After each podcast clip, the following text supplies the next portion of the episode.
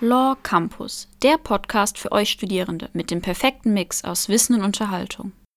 Liebe Hörerinnen und Hörer, herzlich willkommen bei einer neuen Folge von Law Campus, dem Jura-Podcast des Verlags CF Müller und der Studentischen Zeitschrift für Rechtswissenschaft Heidelberg StuttZR. Mein Name ist Deren Göral, ich studiere im siebten Semester Jura und leite die Social Media Abteilung der StuttZR. Die StuttZR ist die älteste deutsche Rechtszeitschrift, die ausschließlich von Studierenden für Studierende gemacht wird. Wer kennt das nicht? Man schreibt Probeklausur nach Probeklausur, aber die Musterlösung ist in wenigen Stunden Bearbeitungszeit einfach unerreichbar. Wie soll man da wissen, was man tatsächlich braucht, um eine gute Note zu schreiben? In der StuttZR-Ausbildung veröffentlichen wir deswegen die besten originalen Klausur- und Hausarbeitenlösungen von euren Kommilitonen, zusammen mit den Korrekturanmerkungen und Hinweisen der Professoren. So vorbereitet wisst ihr genau, worauf es in einer Klausur wirklich ankommt. Die StuttZR-Ausbildung erscheint zweimal jährlich bei CF Müller und ist im Onlineshop erhältlich. In unserer wissenschaftlichen Online-Zeitschrift StuttZR WisOn findet ihr zudem kostenlos herausragende Aufsätze, Studien und Seminararbeiten, die euch helfen, eure eigene wissenschaftliche Arbeit auf das höchste Niveau zu bringen. Alle weiteren Infos gibt es unten in den Show Notes und auf stutzr.de. Heute zu Gast bei Law Campus ist Professor Dr. Frank Zimmermann. Herr Professor Zimmermann, Sie sind Inhaber einer Professur für deutsches und europäisches Strafrecht sowie Herausforderungen im Strafrecht der Digitalisierung an der Universität Münster. Davor haben Sie auch an der Goethe-Universität Frankfurt am Main und an der LMU München gelehrt. Sie haben von 2002 bis 2007 Jura in Augsburg studiert. Schön, dass Sie bei uns sind. Ja, vielen Dank für die Einladung. Ich freue mich sehr, bei diesem Podcast zu sein. Ich darf ergänzen, es ist eine Premiere für mich und ich hoffe, ich stelle mich nicht so ungeschickt an. Ist auch eine Premiere für mich, also von daher, wir sitzen im selben Boot. Herr Professor Zimmermann, damit unsere Zuhörer wissen, mit wem sie es hier eigentlich zu tun haben, bevor wir uns um das Thema Korruption und Politik im Spannungsverhältnis Strafrecht besprechen, möchte ich Sie bitten, die folgenden Sätze kurz für uns zu vervollständigen. Ich vermisse am Studentenleben insbesondere. Oder ich vermisse nicht. Ich vermisse insbesondere das Ausschlafen. Und was ich gar nicht vermisse, das äh, ist die Lernerei. Das ist, glaube ich, ganz einfach. Und die Arbeit als Jurist macht mir Spaß, weil. Weil man unglaublich viele verschiedene Themen bearbeiten kann, je nachdem, was einem dann im Endeffekt am meisten Spaß macht. Und weil man relativ ähm, nah dran ist am echten Leben. Also man kann, wenn man jetzt in der Anwaltschaft tätig ist, beispielsweise ähm, in allen Bereichen, die so, ja, wirklich ganz normale Rechtsfragen aufwerfen, tätig sein. Man kann aber, wenn man Lust drauf hat, zum Beispiel auch sehr viel mit Sprachen machen, wenn man dann eher im internationalen Bereich tätig ist. Man kann das Ganze sehr nah an der Politik halten, wenn man sich in dem Bereich engagieren möchte. Also das lässt im Prinzip alle Möglichkeiten offen und so bin ich dann letztlich auch zum Jurastudium damals gekommen. Ich konnte mhm. mich nicht so richtig für was entscheiden und habe dann mir gedacht, was macht mir denn tendenziell vielleicht am meisten Spaß. Das hat sich auch bewahrheitet. Und wie kam Sie dann zur Professur? Also wie war da so der Weg hin? Das ist natürlich ein relativ langer Weg, das muss man schon sagen. Also ich habe schon während des Studiums begonnen, an einem Lehrstuhl zu arbeiten. Das war noch in Augsburg damals. Und ja, dann hat sich schon währenddessen herausgestellt, dass mir das Spaß macht, diese Art von Tätigkeit. Also einerseits dieses Wissenschaftliche, dass man Fragen vertieft auf den Grund geht, aber auch ja die Gründlichkeit, mit der man da vielleicht manche Fragen ähm, untersuchen kann und insbesondere aber auch die Lehre im Hörsaal. Ich hatte dann die Gelegenheit, schon ein paar Mal Klausurbesprechungen zu machen oder in meinem letzten Semester dann auch schon eine Arbeitsgemeinschaft anzubieten. Das hat mir so viel mhm. Spaß gemacht, dass ich mir gedacht habe, das machst du weiter.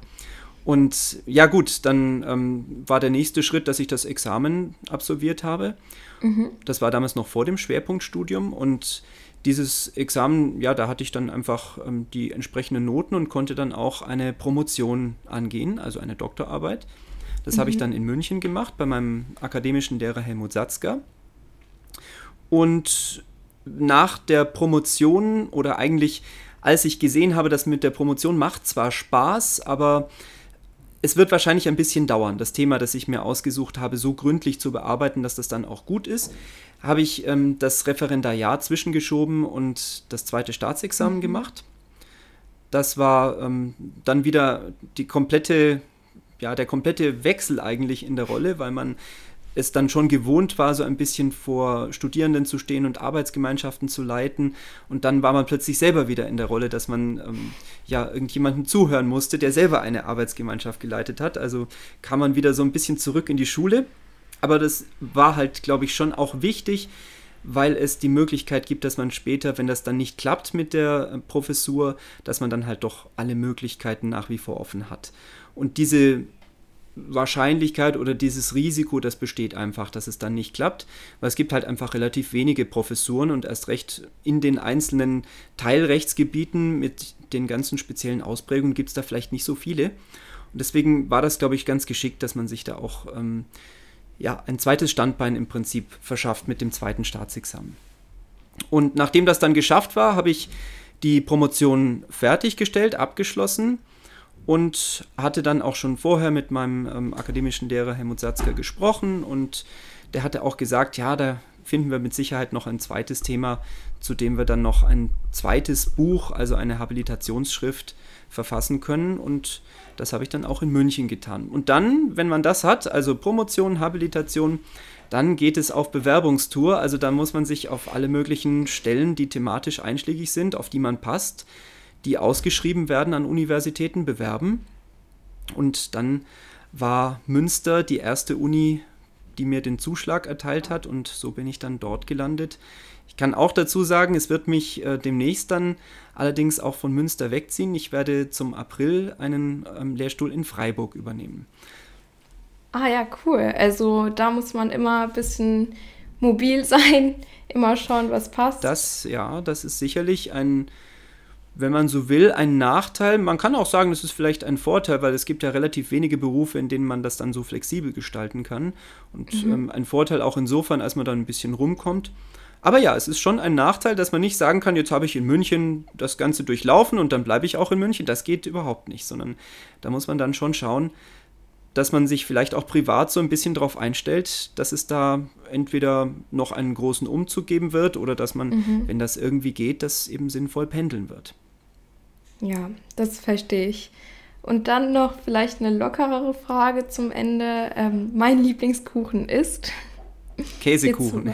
Käsekuchen oh, in allen ja. Variationen. Dem kann ich nur zustimmen. Ich liebe auch Am liebsten mit Streuseln. Streusel sind sowieso mit das Beste. Okay. ähm, dann würde ich jetzt über zu unserem Thema gehen, Herr Zimmermann. Äh, wir wollen heute, wie bereits erwähnt, über das Spannungsverhältnis Strafrecht und Korruption in der Politik sprechen. Ähm, bevor wir richtig in das Thema einsteigen, hätte ich noch ein paar Fragen. Und zwar äh, haben Sie 2016 eine Forschungsgruppe geleitet, die ähm, internationale Forschungsgruppe, die dann diese, dieses Spannungsverhältnis untersucht hat und äh, ihre Ergebnisse präsentiert hat. Ich fand es sehr interessant zu schauen und habe mich da gefragt, wie kommt so eine Forschungsgruppe zustande und wie sind Sie Teil dieser Forschungsgruppe geworden, beziehungsweise wie haben Sie das vielleicht auch in die Wege geleitet als Leiter? Mhm.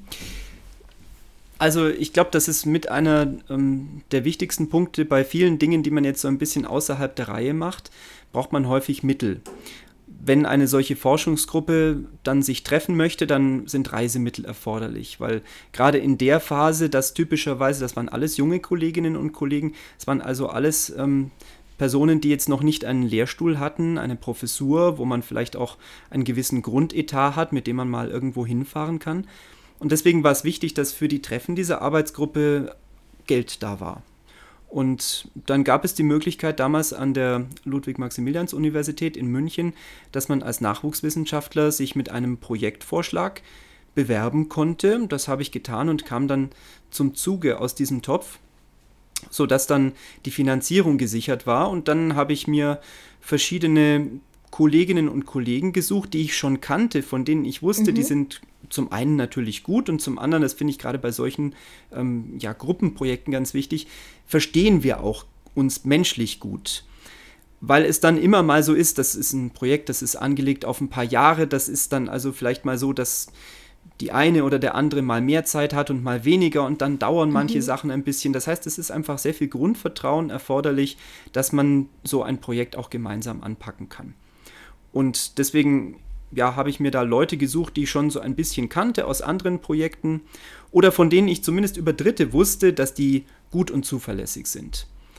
Und dann haben wir uns da mehrmals getroffen, in München jeweils, und haben einen ja, Länderbericht jeweils für unsere Rechtsordnung geschrieben zu bestimmten strafrechtlichen Fragen. Also haben dann letztlich, so ähnlich wie man das aus dem Studium kennt, ähm, uns einen kleinen Fall überlegt, einen kleinen Sachverhalt gebastelt und haben uns dann überlegt, wie würden wir das in unserer jeweiligen Rechtsordnung lösen, diesen Fall. Und haben von diesem ja, Länderbericht ausgehend dann auch Vergleichskapitel geschrieben und versucht, bestimmte Gemeinsamkeiten oder auch einfach Unterschiede hervorzuheben.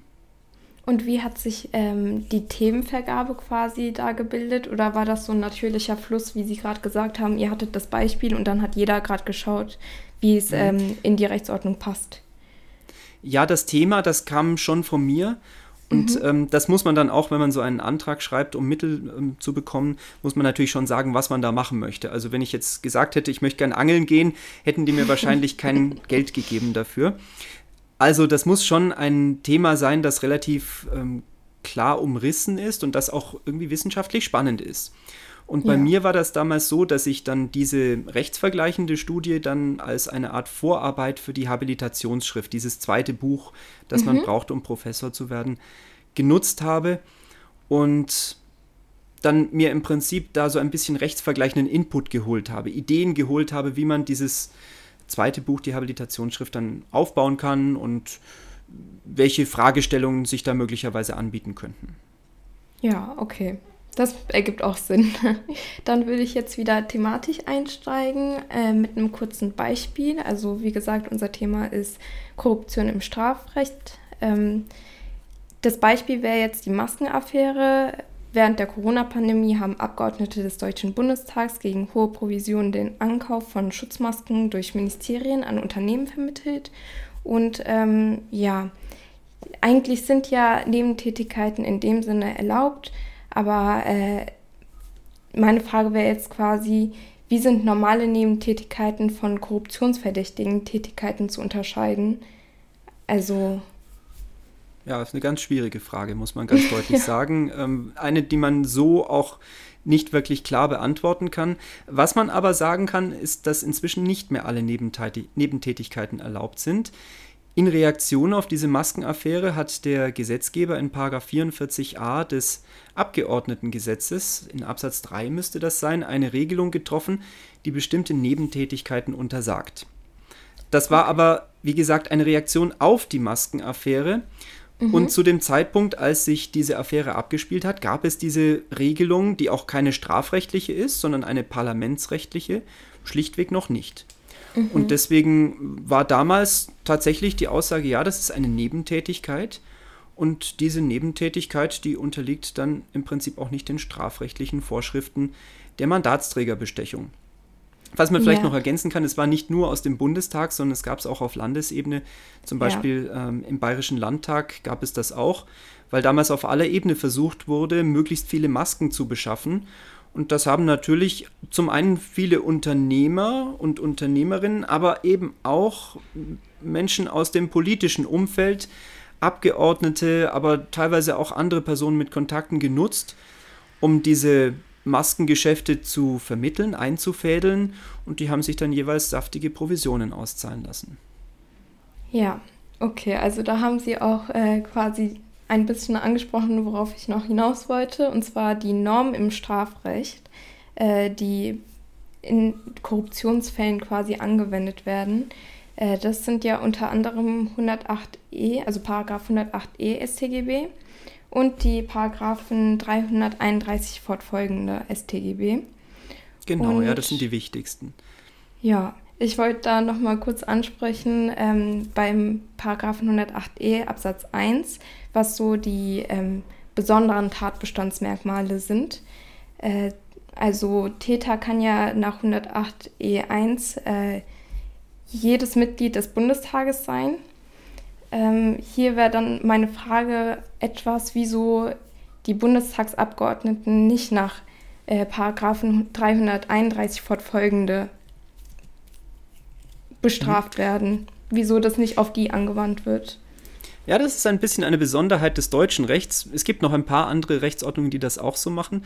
Aber in Deutschland gibt es eine Unterscheidung zwischen Amtsträgern und Mandatsträgern. Und das liegt daran, oder also rein formal ist der Grund dafür, dass die Paragraphen 331 folgende immer an einen Amtsträger anknüpfen, der einen Vorteil bekommt oder umgekehrt, ähm, der ihn für sich verlangt und annimmt also ein Amtsträger. Und der Begriff des Amtsträgers ist in 11 Absatz 1 Nummer 2 StGB legal definiert. Und wenn man in diese Legaldefinition mal reinschaut, dann findet sich darin eben der Mandatsträger nicht, Mitglieder des Parlaments oder auch der Landesparlamente sind davon nicht erfasst. Und zugleich hat, jetzt könnte man nämlich ja sagen, ja okay, das betrifft dann vielleicht die Bundestagsabgeordneten, aber zumindest die Mandatsträger auf kommunaler Ebene, in Gemeinderäten also insbesondere, die wären ja eigentlich dann nach dieser Logik vielleicht Amtsträger, weil die gehören ja auch zur Exekutive. Mhm. Aber schon vor etlichen Jahren hat der Bundesgerichtshof einmal festgestellt, dass auch kommunale Mandatsträger, also Mitglieder von Gemeinderäten, nicht unter den Amtsträgerbegriff fallen. Die Begründung dafür ist, und das ist, glaube ich, an sich auch ganz überzeugend, dass das Typische für eine Amtsträgerstellung ist, dass man in eine bestimmte Behördenhierarchie eingebunden ist. Dass man also jemand hat, der im Zweifelsfall von oben einem sagt, was man zu tun hat. Und das mhm. trifft auf Mandatsträger nicht zu, weder auf die ja, klassischen im Bundestag, Landtag, noch auf diejenigen auf kommunaler Ebene, die ein freies Mandat ausüben dürfen, die, wenn man so will, nur ihrem Gewissen unterworfen sind und ähm, die also nicht bestimmten Weisungen unterliegen. Und so kam diese Rechtsprechung des Bundesgerichtshofs zustande, dass man es da eben nicht mit Amtsträgern zu tun hat. Und dann ähm, tat sich diese Lücke im Strafgesetzbuch auf, die dann durch die ja, ursprünglich Einführung und dann im Laufe der Zeit mehrmalige Erweiterung des Paragraphen 108e StGB geschlossen werden sollte.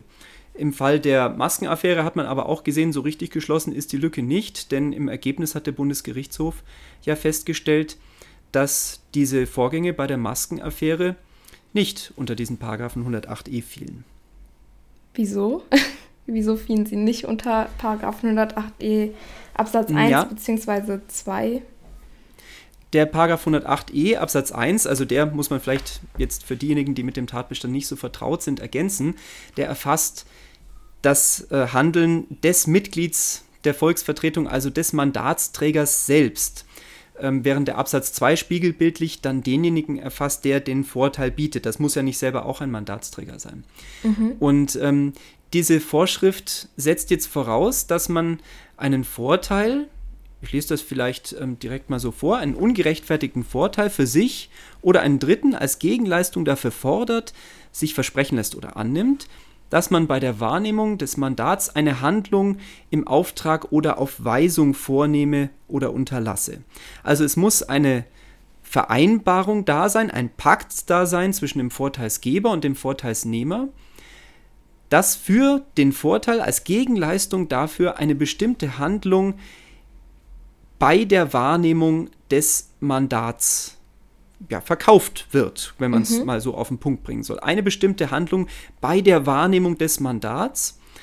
Und Sie hatten es vorher selber schon gesagt, diese Tätigkeiten im Rahmen der Maskenaffäre, die spielten sich ja nicht bei der Ausübung des Mandats ab, sondern das waren Nebentätigkeiten.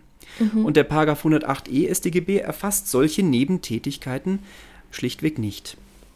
Und ähm, ja, das hatte schon äh, vorher ähm, das ähm, erstinstanzliche Gericht ähm, mal so gesagt, hatte dort auch eine Lücke konstatiert und der Bundesgerichtshof hat eben auch gesagt, ja, der Paragraph 108e StGB ist vom Wortlaut her eben beschränkt auf solche Tätigkeiten bei der Mandatsausübung. Und der Wortlaut ist im Strafrecht ja die absolute Grenze, da kommen wir nicht drüber hinweg, wegen Artikel 103 Absatz 2 Grundgesetz. Und äh, sollte man deswegen jetzt Paragraph 108e vielleicht verschärfen oder dahin ausweiten. Sie hatten eben jetzt schon genannt, dass das in der Verordnung geschehen ist. Ähm, oder was war das nochmal? Ähm, ja. Aber 108e, also im Strafrecht an sich, sollte man da vielleicht nochmal eine Verschärfung vornehmen. Mhm. Also es gibt jetzt verschiedene Vorschläge, das war zu erwarten nach dieser Entscheidung des Bundesgerichtshofs, dass man sich relativ schnell überlegt, wie kann man darauf reagieren. Und deswegen gibt es mehrere Vorschläge, mindestens drei ganz konkrete, die eine Erweiterung des strafrechtlichen Bereichs oder des strafbaren Bereichs vorsehen. Allerdings eigentlich nicht, weil es daher um etwas anderes eigentlich geht. Nicht, ähm, dass man den Paragraphen 108e selber erweitert, sondern dass man zusätzliche Paragraphen einführt. Ähm, weil ich glaube, alles in einen Topf zu werfen auch einfach schwierig wäre und es dadurch dann ähm, unter Umständen so weit käme, dass der einzelne Paragraph überhaupt keine klaren Konturen mehr aufweist. Ja, also ja, es gibt da entsprechende Überlegungen. Das ist alles noch relativ offen, muss man sagen, weil das natürlich auch dann eine politische Frage letztlich ist. Also das ist ja, wenn ein Gesetz geändert werden soll, letztlich Frage des Bundestags und dort auch ja eine nicht ganz einfache Frage der Mehrheitsfindung, welcher Vorschlag sich da durchsetzen wird, ob man überhaupt einen Kompromiss finden kann, das muss man einfach sehen. Ähm, wo ist denn allgemein dieses Spannungsverhältnis zwischen Strafrecht und Korruption? Also wo ist da die Schwierigkeit, das im Strafrecht niederzuschreiben, festzulegen?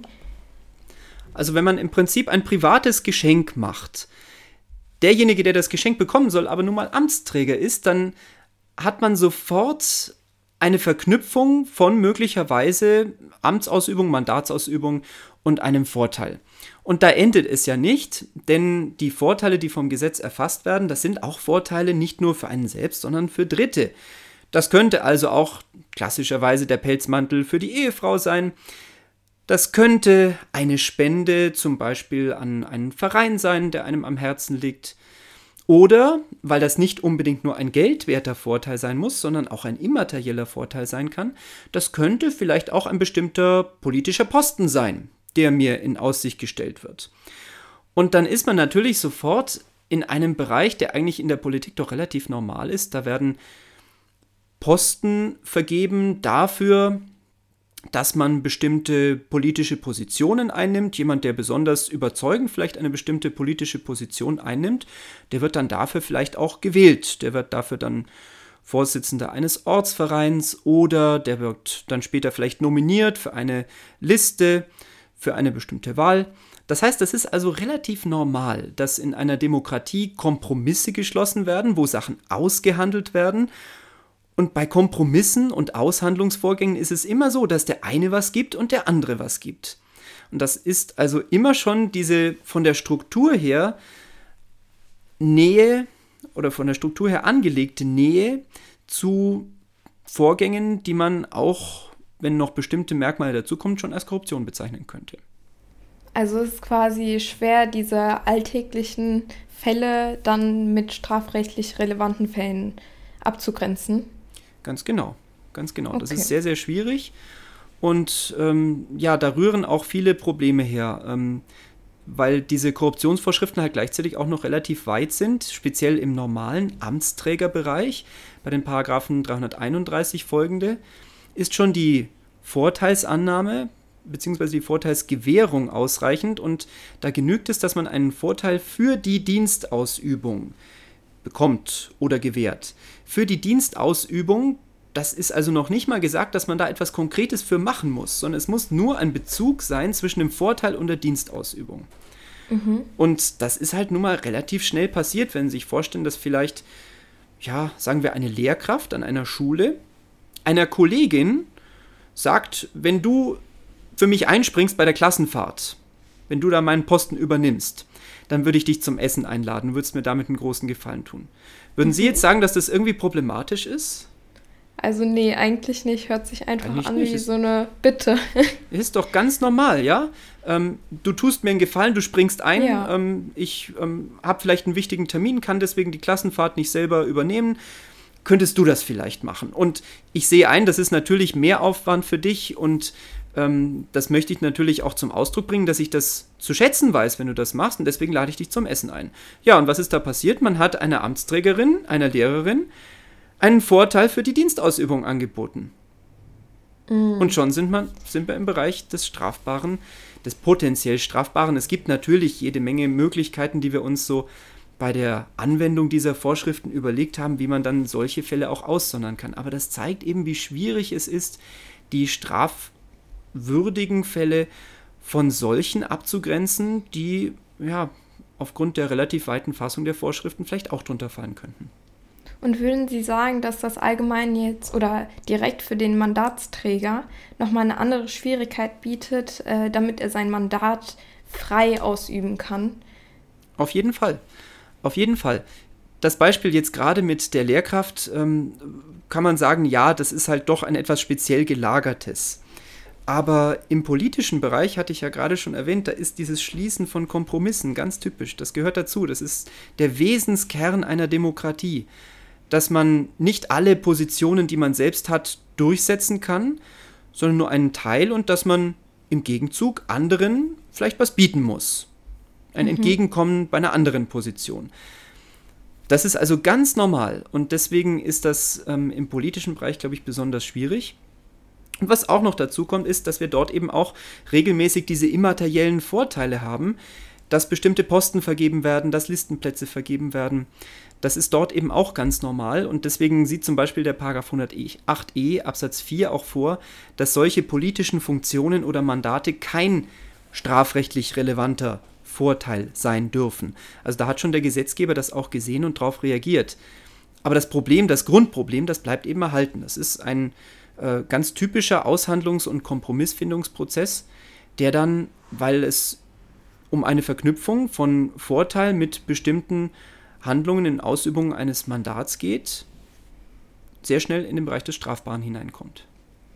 Also Sie hatten auch davor kurz angesprochen, dass es eine Gesetzeslücke für den Amtsmissbrauch als solchen gibt im deutschen Strafrecht. Ich wollte darauf nochmal zu sprechen kommen. Und zwar im europäischen Raum gibt es solche Normen, äh, zum Beispiel im Übereinkommen der Vereinten Nationen gegen Korruption. Da sieht man in Artikel 19 vor, dass äh, die Vertragsstaaten erwägen sollen, gesetzgeberische und andere Maßnahmen gegen Amtsmissbrauch zu treffen. Und in Deutschland wurde dieses Übereinkommen auch ratifiziert. Äh, andere Nachbarländer, jetzt zum Beispiel Österreich und Schweiz, die haben solche Paragraphen in ihrem Strafgesetzbuch, die dann Missbrauch der Amtsgewalt, Amtsmissbrauch oder ungetreue Amtsausführung, Amtsführung äh, heißen. Aber auch in Spanien, Italien und Finnland gibt es solche Normen. Würden Sie sagen, diese Gesetzlücke in Deutschland gilt es zu schließen? Also ich glaube, ich habe vorher nicht von einer Gesetzeslücke im Bereich des Amtsmissbrauchs gesprochen, sondern da ging es um diese, äh, ja, diese, diese Formen von Einflusshandel, die bei Masken, bei der Maskenaffäre eine Rolle gespielt haben und die man vielleicht auch bei 108e oder jedenfalls in dessen Umfeld verorten kann.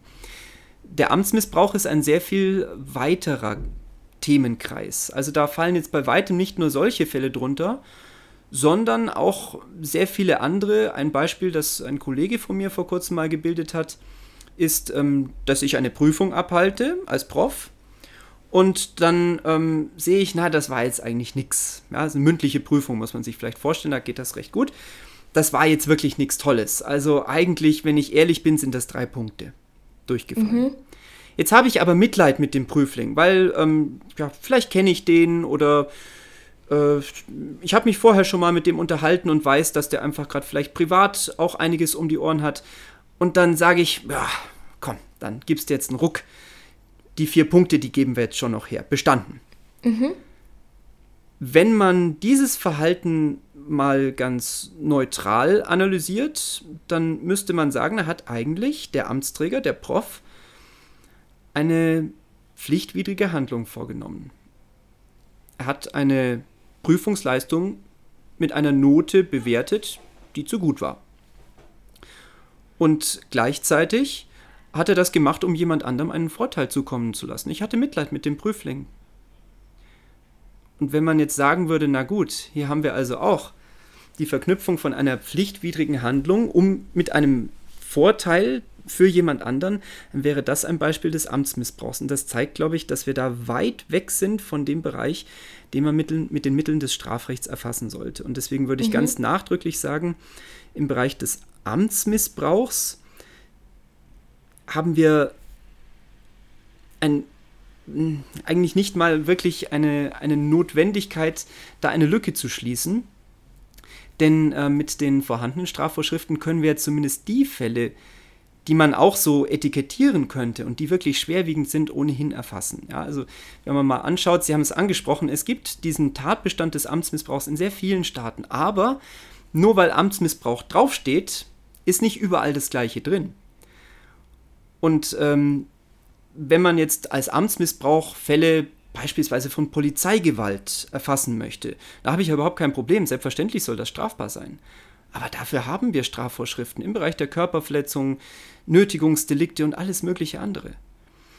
Und ähm, so ist das eben auch bei sehr vielen anderen Verhaltensweisen, die man als Amtsmissbrauch bezeichnen kann und wo man jetzt keine Bauchschmerzen hätte. Also wenn jetzt beispielsweise, wenn wir in der ähm, Polizeiabteilung bleiben, wenn da zum Beispiel Durchsuchungen stattfinden, ähm, die nicht rechtmäßig sind, ja, dann haben wir Straftatbestände dafür wie den Hausfriedensbruch. Also sprich, eine Lücke haben wir da eigentlich nicht. Und ähm, das ist auch nicht deswegen ein Problem, weil das internationale Abkommen so vorgeben würden. Sie haben ja dieses äh, Übereinkommen der Vereinten Nationen, man spricht das ähm, als UNCAC häufig an, United Nations Convention Against Corruption. Da gibt es richtig einen Artikel 19, der sagt, wie dieser Tatbestand aussehen könnte. Aber es ist ganz wichtig, der gibt den einzelnen vertragsschließenden Staaten nicht vor, dass sie diesen Tatbestand einführen müssen, sondern er sagt nur, dass die Vertragsstaaten es in Erwägung ziehen sollen, mhm. diesen Tatbestand einzuführen. Das heißt im Klartext, die können sich auch aus guten Gründen entscheiden, es nicht zu tun. Und jetzt mag es Fälle geben oder Staaten geben, bei denen die Einführung eines solchen Tatbestands sinnvoll ist. Insbesondere solche Staaten, die vielleicht tatsächlich ein sehr gravierendes Problem mit dem Funktionieren der öffentlichen Verwaltung haben. Und es mag andere Staaten geben, und da würde ich Deutschland dazu zählen, wo im Großen und Ganzen das Funktionieren des Staates gewährleistet ist, wo es ein sehr ausdifferenziertes Sanktionsinstrumentarium gibt. Wir sprechen ja in Deutschland auch nicht nur über das Strafrecht, wir haben ja auch noch das Disziplinarrecht. Und wo es deswegen nicht notwendig ist, einen so weiten und auch ganz unscharfen Tatbestand wie den Amtsmissbrauch einzuführen. Vielleicht noch ein, zwei weitere Beispiele, um das zu veranschaulichen. Es geht also nicht nur um solche Prüfungsleistungen, sondern eine pflichtwidrige Amtsausübung wäre es ja eigentlich auch, wenn ich erkenne, dass das, was ich mache, aufgrund eines Formverstoßes rechtswidrig ist. Es bleibt rechtswidrig und ein an das Gesetz gebundener Amtsträger darf nichts Rechtswidriges machen. Er handelt pflichtwidrig. Also wenn wir ähm, vielleicht uns das versuchen vorzustellen im Beispiel oder im Fall der Mandatsträger, ähm, wenn es einen solchen Tatbestand gäbe, wie er jetzt teilweise in Erwägung gezogen wird, dann würde das auch bedeuten, dass vielleicht jemand, der im Gemeinderat sitzt und der bei einem bestimmten Beschluss mitstimmt, obwohl er erkennt, dass vielleicht die Ladung nicht korrekt ausgesprochen wurde, sodass der Beschluss gar nicht gefasst werden dürfte, also ein Formfehler vorliegt, dass der sich aufgrund dieses Beschlusses anhören müsste, ja, du hast ja pflichtwidrig abgestimmt, du hast was Pflichtwidriges gemacht. Wenn er das macht, um einen Vorteil zu verschaffen, ich bleibe bei diesen Kompromissen, die man schließt. Man stimmt halt mit, damit vielleicht der Rest der Fraktion später in einer anderen Frage auch die eigene Position unterstützt. Ja, dann haben wir doch schon ein Problem, das man dann auch strafrechtlich erfassen müsste. Und ich denke, das geht viel, viel, viel zu weit. Mhm. Mm, also, ich, und vielleicht noch ein zweites Beispiel neben diesen Formverstößen. Amtsträger und ganz besonders Mandatsträger haben häufig sehr große Ermessensspielräume. Und die müssen auch sein, damit sie ja, alle Gesichtspunkte des Einzelfalls berücksichtigen können. Und es gibt eine sehr ausdifferenzierte ähm, Ermessensfehlerlehre und ähm, da können auch bestimmte schwerwiegende Abwägungsfehler dann unter Umständen mal relevant werden. Wollen wir wirklich, dass jeder Abwägungsfehler irgendwann strafrechtlich sanktioniert wird, dann traut sich irgendwann kein Amts- oder Mandatsträger mehr auch mutig Entscheidungen zu treffen. Weil es später hinterher immer heißen kann, ja, das hast du doch jetzt falsch gemacht, das war doch jetzt eine schlechte Entscheidung. Und wenn man dann sobald man das eben hinterher feststellt, auch möglicherweise strafrechtliche Konsequenzen befürchten müsste, dann würde man sich im Zweifelsfall auch nicht mehr trauen, wenn es mal schnell gehen muss, eine Entscheidung zu treffen. Das wäre, glaube ich, ein ganz fatales Signal. Also da, das erscheint mir sehr sinnvoll, wie Sie es jetzt erklärt haben. Ich würde noch mal kurz äh, Sie fragen wollen. Sie haben auch den Schwerpunkt europäische, europäisches Strafrecht. Was kann man sich unter europäischem Strafrecht vorstellen? Ja, das ist sogar eigentlich mein absolutes Lieblingsthema. Ähm, das ist das, was ich am, am allermeisten mache, aber vielleicht auch am das, was mir am meisten Spaß macht, die hat es ja schon vorher gesagt, da kommt man halt mit Leuten aus anderen Staaten zusammen, kann mit anderen Sprachen ähm, experimentieren. Und ähm, vor allen Dingen lernt man auch ein bisschen mehr als nur seine eigene Rechtsordnung kennen. Man kocht schon immer sehr im eigenen Saft und ähm, wenn die Studierenden, die uns zuhören, sich so ein bisschen überlegen, man lernt ja eigentlich immer nur die deutsche Rechtsordnung kennen. Und dass es vielleicht ganz andere Lösungen, Konzepte gibt, dass sich vielleicht manche Fragen in anderen Ländern gar nicht stellen, auf die Idee kommt man gar nicht. Das ist immer so selbstverständlich, das muss ja so gemacht werden wie bei uns in Deutschland. Und das ist eigentlich komplett falsch. Ähm, und ich glaube, dass das europäische Strafrecht ein Gebiet ist, wo man das eben sehr, sehr toll beobachten und auch begleiten kann. Das europäische Strafrecht darf man sich nicht so vorstellen, wie wir Strafrecht bei uns in Deutschland betreiben. Es gibt kein europäisches StGB in dem Sinn sondern das europäische Strafrecht ist sozusagen ein Begriff oder ein Fach, das die verschiedenen Einflüsse des europäischen Rechts auf das Strafrecht zusammenfasst. Und ganz besonders wichtig sind in dem Bereich Rechtsakte der Europäischen Union. Das sind überwiegend Richtlinien, die den Mitgliedstaaten sagen, wie sie ihr Strafrecht ausgestalten sollen. Und das ist dann natürlich immer zum einen für den Mitgliedstaat relativ herausfordernd, da eine Ausgestaltung, eine Umsetzung der Richtlinie zu wählen, die sich irgendwie so in das nationale Recht einfügt und andererseits auch ähm, den europäischen Vorgaben gerecht wird. Also ein sehr spannendes ähm, Feld, wo sehr viele Mitgliedstaaten, sehr viele Rechtsordnungen irgendwie versuchen, in einer einheitlichen Richtlinie so eine gewisse, ja, eine gemeinsame Linie zu finden, einen gemeinsamen Nenner zu finden, dass etwas strafbar sein soll oder nicht. Ähm, das passt übrigens auch ganz gut zu dem Thema, über das wir vorher gesprochen haben. Es gibt nämlich momentan einen Entwurf für eine Richtlinie zur strafrechtlichen Bekämpfung der Korruption. Das hat die ähm, Kommission dieses Jahr vorgestellt, diesen Entwurf, und über den wird gerade verhandelt. Und der würde dann auch etliche der Fragen, über die wir gesprochen haben, ähm, behandeln. Also zum Beispiel wäre da auch ein Tatbestand des Amtsmissbrauchs drin, der aber wie ich ja erwähnt habe, glaube ich, sehr, sehr problematisch ist. Und ich bin auch ziemlich sicher, dass da noch nichts entschieden ist, sondern dass wir einfach noch mal gucken müssen, was aus, dieser, ähm, aus diesem Richtlinienvorschlag wird. Vielleicht für alle, die zuhören und jetzt sich so ein bisschen fragen, naja, was ist denn dann das Spannende an diesem europäischen Strafrecht? Ich hatte gesagt, es gibt es ja so noch nicht, aber es ist eben in der Entstehung begriffen. Und das ist, glaube ich, deswegen so toll, weil man dann jetzt, wenn man sich da heute engagiert und mitmacht, weil man die Möglichkeit hat, die Entstehung eines solchen europäischen Rechts, Strafrechts, mitzugestalten. Und das ist im nationalen Recht eigentlich viel seltener der Fall. Da gibt es zwar auch immer wieder mal eine Reform und Fragen, ob man irgendetwas anpassen sollte, aber im Großen und Ganzen steht doch das nationale Strafrecht schon ziemlich fest da. Da ist also sehr viel schon in Stein gemeißelt und im europäischen Recht ist das eben nicht so. Da kann man viel mehr gestalten und sich überlegen, wie sollte es denn idealerweise aussehen. Und das, denke ich, ist etwas, was unglaublich viel Spaß macht, weil man ein bisschen kreativ sein kann. Und was gleichzeitig auch dazu beiträgt, dass wir vielleicht gemeinsam daran arbeiten, so eine Art europäische Identität auch mit zu entstehen oder entstehen zu lassen, mitzuentwickeln, uns zu überlegen, was ist uns wirklich wichtig, was ist uns so wichtig, dass wir im Bereich des Strafrechts auch gemeinsam etwas dagegen machen wollen. Und ähm, ja, dieses Denken über einzelne Rechtsordnungen hinweg, das habe ich ja, glaube ich, jetzt deutlich gemacht, das ist einfach was, was mir wahnsinnig viel Spaß macht und wozu mhm. ich auch alle herzlich einladen möchte.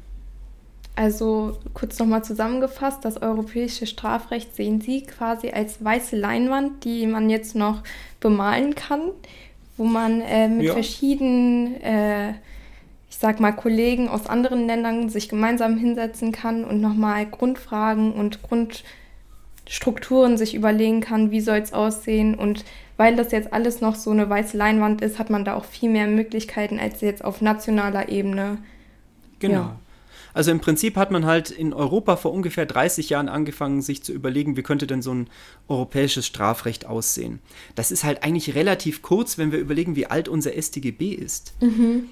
Und ähm, man hat das begonnen auf europäischer Ebene bei einzelnen Straftatbeständen oder Kriminalitätsbereichen. Also zum Beispiel zum Schutz der finanziellen Interessen der Europäischen Union, wenn es da Betrügereien gibt. Das war somit die Keimzelle des Ganzen. Aber dann kamen auch andere Deliktsbereiche dazu, wie der Menschenhandel etwa. Oder jetzt eben diese ähm, neue Überlegung für eine Richtlinie zur Korruptionsbekämpfung. Das heißt, man kommt da sehr von den einzelnen Deliktsbereichen und das womit wir uns im nationalen Recht sehr stark beschäftigen, die Fragen des allgemeinen Teils. Wo beginnt zum Beispiel Täterschaft? Wann fängt eigentlich ein Versuch an? Kann man von einem Versuch zurücktreten? Gibt es vielleicht Rechtfertigungs- oder Entschuldigungsgründe? Das sind Fragen, die auf europäischer Ebene nur ansatzweise und vielleicht in einzelnen sehr progressiven Forschungsprojekten mal angedacht wurden, aber zu denen es überhaupt keine richtigen gemeinsamen Regeln gibt. Und ähm, wenn man das mal vergleicht mit der nationalen Ebene, wo es zu jeder dieser Fragen schon ganze Bibliotheken gibt, dann ist das tatsächlich etwas, was man, glaube ich, ganz gut mit dieser weißen Leinwand beschreiben könnte. Okay, Herr Professor Zimmermann, unsere Zeit ist leider beinahe erschöpft. Deswegen würde ich Sie gerne noch um eine Satzvervollständigung bitten. Meinen Studierenden rate ich gerne. Nicht nur Jura zu machen, sondern auch sich den Spaß am Leben sonst nicht nehmen zu lassen.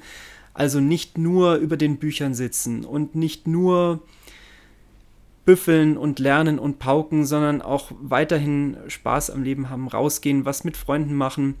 Vielleicht auch gerne mal mit Freunden, die selber nicht Jura studieren, sondern den Bezug zum, zum wahren Leben zu behalten.